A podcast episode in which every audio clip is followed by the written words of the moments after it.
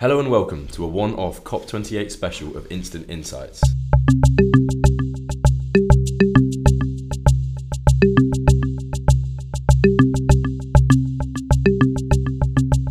Alex Blair. And I'm Kris Cooper. GlobalData journalists have been reporting on and from the COP28 climate conference in Dubai, providing news and perspectives from across sectors. This special episode of Instant Insights draws together interviews with climate bodies, carbon accounting organisations, and energy companies to offer insights into COP itself and the wider issues around climate change. Carried out during COP, our interviews focused on the key priorities of and takeaways from this year's conference. We discussed the main players driving the green transition, the role that new technologies and nuclear power can play, and the need for standardised carbon accounting. We began by asking Nick Wayth, CEO of professional body the Energy Institute, about the current status of global efforts to curb greenhouse gas emissions and prioritise sustainable energy sources. We're not where we need to be. We all know that. Um, the statistical review of world energy that the Energy Institute publishes tells us that emissions continue to rise uh, last year from energy, reaching an all time record high. Uh, and still today, 82% of our energy comes from coal, oil, or gas. The Energy Institute's concerns were echoed by James Parker, sustainability lead at Minimum, a London based carbon accounting firm there's pretty much consensus agreement that we're not doing well, or that we're certainly not doing well enough. You know, since the Paris Agreement, where those very ambitious targets were set, the progress has not been fast enough, and that's that's across the board really.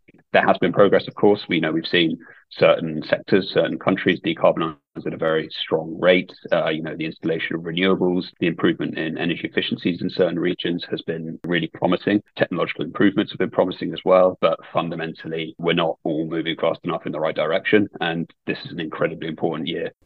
Other climate experts say the widely recognised 1.5 degrees Celsius global warming threshold is no longer achievable in the short term. Set in 2015 as part of COP21's Paris Agreement, the 1.5 degree target must now be replaced by an overshoot tactic, according to Andrew Griffiths, director at carbon reporting certifiers Planet Mark. There was a press conference where Johan Rockström, one of the most respected scientists in climate science, announced officially that according to the latest studies, the 1.5 degree window for us to go directly to remaining below 1.5 degrees has closed. Done. We can't do it not possible. Our only pathway that is now available to us is overshoot. And it's now down to us to determine what level of overshoot. Is it 1.6, 1.7, 1.8? And then also how quickly we can get it back down. So the idea being we're going to overshoot now. The, the target 1.5 degrees, and the goal will then be to get back below 1.5 degrees by the end of the century, by 2100. Indeed, such is the current climate situation that Adel El Gammal, Secretary General at the European Energy Research Alliance, believes that more controversial technologies such as nuclear power should be considered as part of the solution. Well, it, it's no surprise, of course, uh, that w- we need uh, we need at some point in time, and the, the quicker the better, uh, to phase out completely fossil fuel because they are responsible for more than three quarters of the, the global emissions, and we need to replace those by a mix of other technologies. So what what the mix is is really something that will be very dependent from country to country, from situation to situation. Uh, our take is generally that the emergency is such that we need to consider really all the technology that can contribute to the decarbonization. So I think we need to take a, a rather agnostic view, you know, take whatever can be taken in terms of decarbonization potential. And this is the reason why at ERA we're looking at all low carbon technologies, uh, including, by the way, uh, technologies which might be a little bit uh, uh, uh more, uh, how can I say, um, controversial, such as CCS or, or nuclear for some countries. Planet Mark's Griffiths, who attended last year's COP in Egypt's Sharm el Sheikh and COP26 in Glasgow, Scotland, the year before, found this year's event to be by far the most combative. There's heated debates at COP this year. I think it's fair to say. I think this is my third COP. This year, more than any other year, it feel like all parties came ready for a battle at the start. People have been sharpening their weapons. People were expecting a fight, which to a certain degree is always the case. But usually it gets quite heated in like the second week as the negotiations are but this time it felt like it got heated before it had even begun. Gareth Redmond King, international lead at the Energy and Climate Intelligence Unit, questions the attendance of executives and lobbyists from within the fossil fuel industry. There has been a dramatic expansion in the number of passes that were dished out this year, there's also been a similar expansion in, for example, the numbers of fossil fuel lobbyists who are here. Um, a record number, nearly two, well, over 2,400 on Global Witnesses count. And some of them, you know, uh, I mean, there's been much greater transparency at this COP as well. So everybody is individually named. It says who they are. It says why they're there. You know, who's supporting them to be there. So this is probably how we know. Maybe there were actually 2,400 um, fossil fuel lobbyists at Sharm el Sheikh. It's just there is greater transparency this time. But also some of them are rather prominent. So whilst people are working very hard in the negotiating rooms over there to try and keep us within a hair's breadth of, of keeping temperature rises to 1.5 degrees, Darren Woods, chief executive of the biggest oil company on the planet, is giving speeches in the blue zone near those negotiators saying, well, you know, they're spending an awful lot of time talking about fossil fuels. Why don't they talk about the emissions? Which is precisely the line that is taken by countries like Saudi Arabia, who are in those negotiating rooms right now, trying to block progress on fossil fuel phase out. So, you know, there are some people who shouldn't be here. And um, I, I, in my view, Darren is one of them. Uh, but yeah, it's it's hard to see that it, it is hard to see the justification for there to be quite that many passes dished out. But I would definitely not want to be at the other end of the spectrum of saying that it, you know, it should be scaled right back to the negotiators. One of the most important things about these processes is the the inclusive nature of them. Is that civil society is here in all its different forms. You know, is at the table, genuinely at the table, and and part of the negotiations and part of influencing and connecting the the, the various parties to the talks.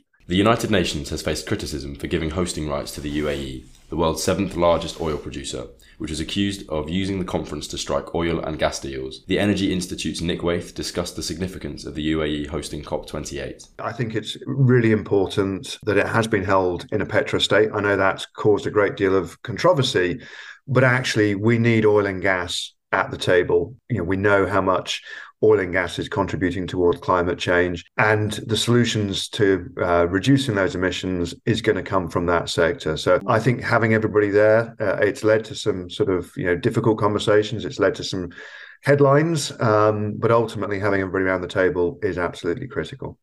The sustainability of the event itself has also drawn scrutiny.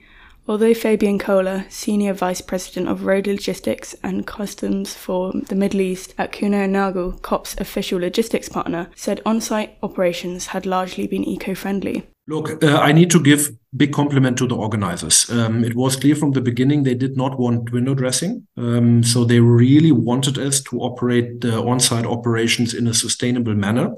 And we can say now um, the inbound operations obviously concluded. The event is almost at an end, right? And soon we start with the outbound operation.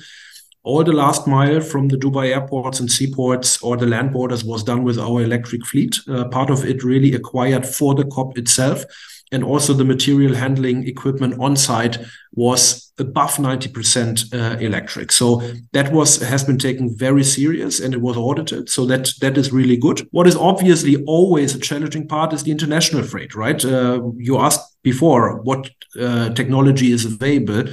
Um, not 100% of the freight coming internationally came in a sustainable way. That is hardly avoidable today.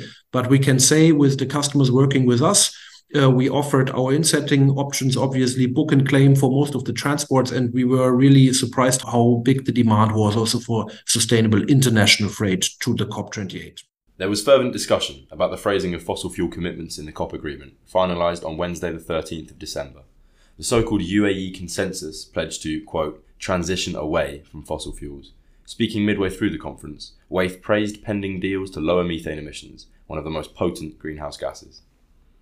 Well, I'm really pleased with some of the announcements that have already come out. So, firstly, um, we've seen agreement around basically taking methane emissions down to zero by 2030 and and flaring. And not many people know this, but that is the single biggest thing we can do to tackle climate change in the near term. Caitlin Swalec, Program Director for Heavy Industry at Global Energy Monitor, commented that the US, India, and China have a significant role to play in decarbonisation, but emphasised that China's role in particular will be pivotal. Coming from the iron and steel and heavy industry perspective, the three main ones that are on my mind right now are the US, India, and China.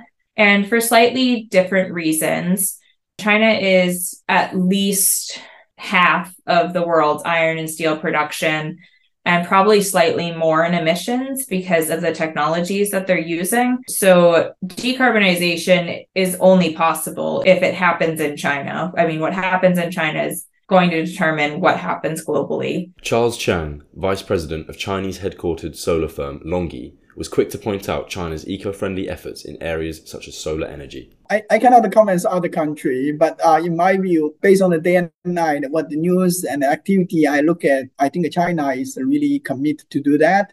So, you know, our whole country, you know, is uh, put a, a, detailed plan, not only for the utility area. For example, we have lots of desert and then, you know, the, the sea, they can put uh, lots of uh, you know solar power and also wind. But also, if you look at distribution generation area, we also installed lots of solar panel.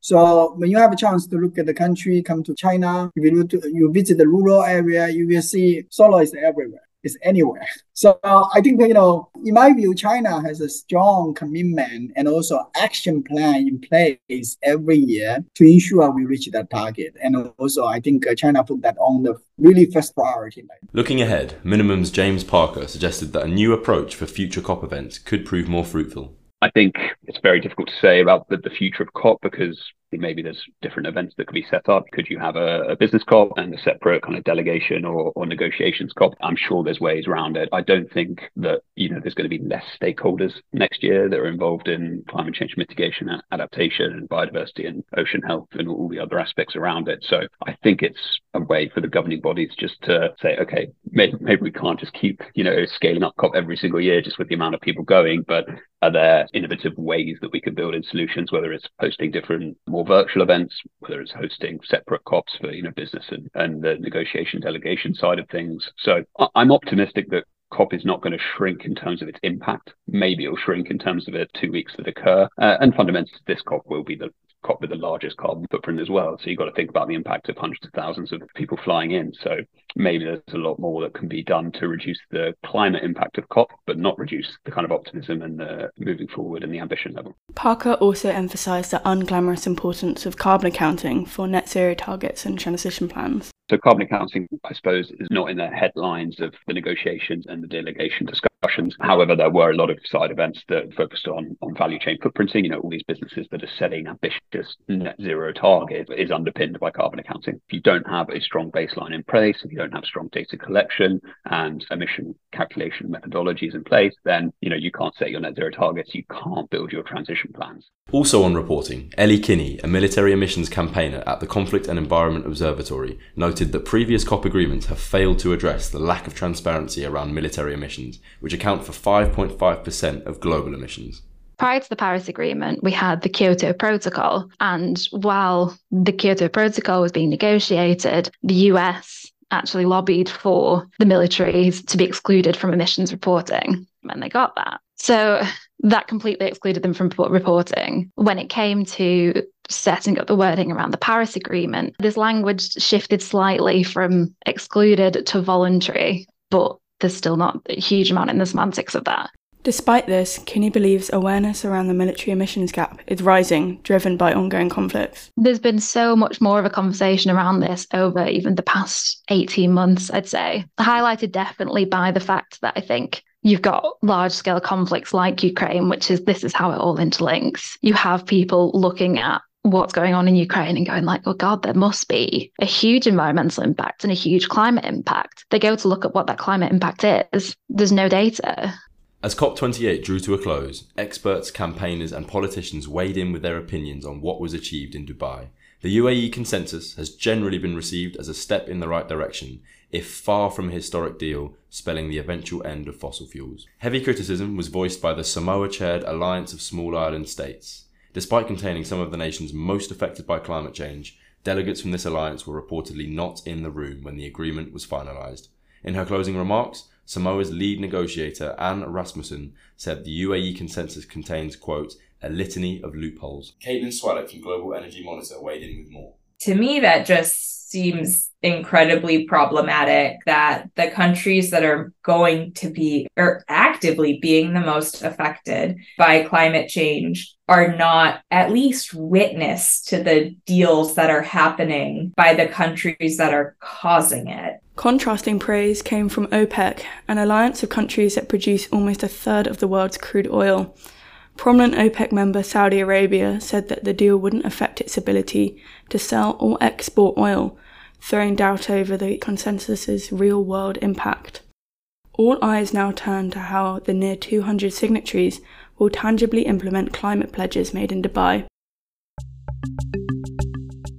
Thanks for joining us for this special COP28 edition of Instant Insights.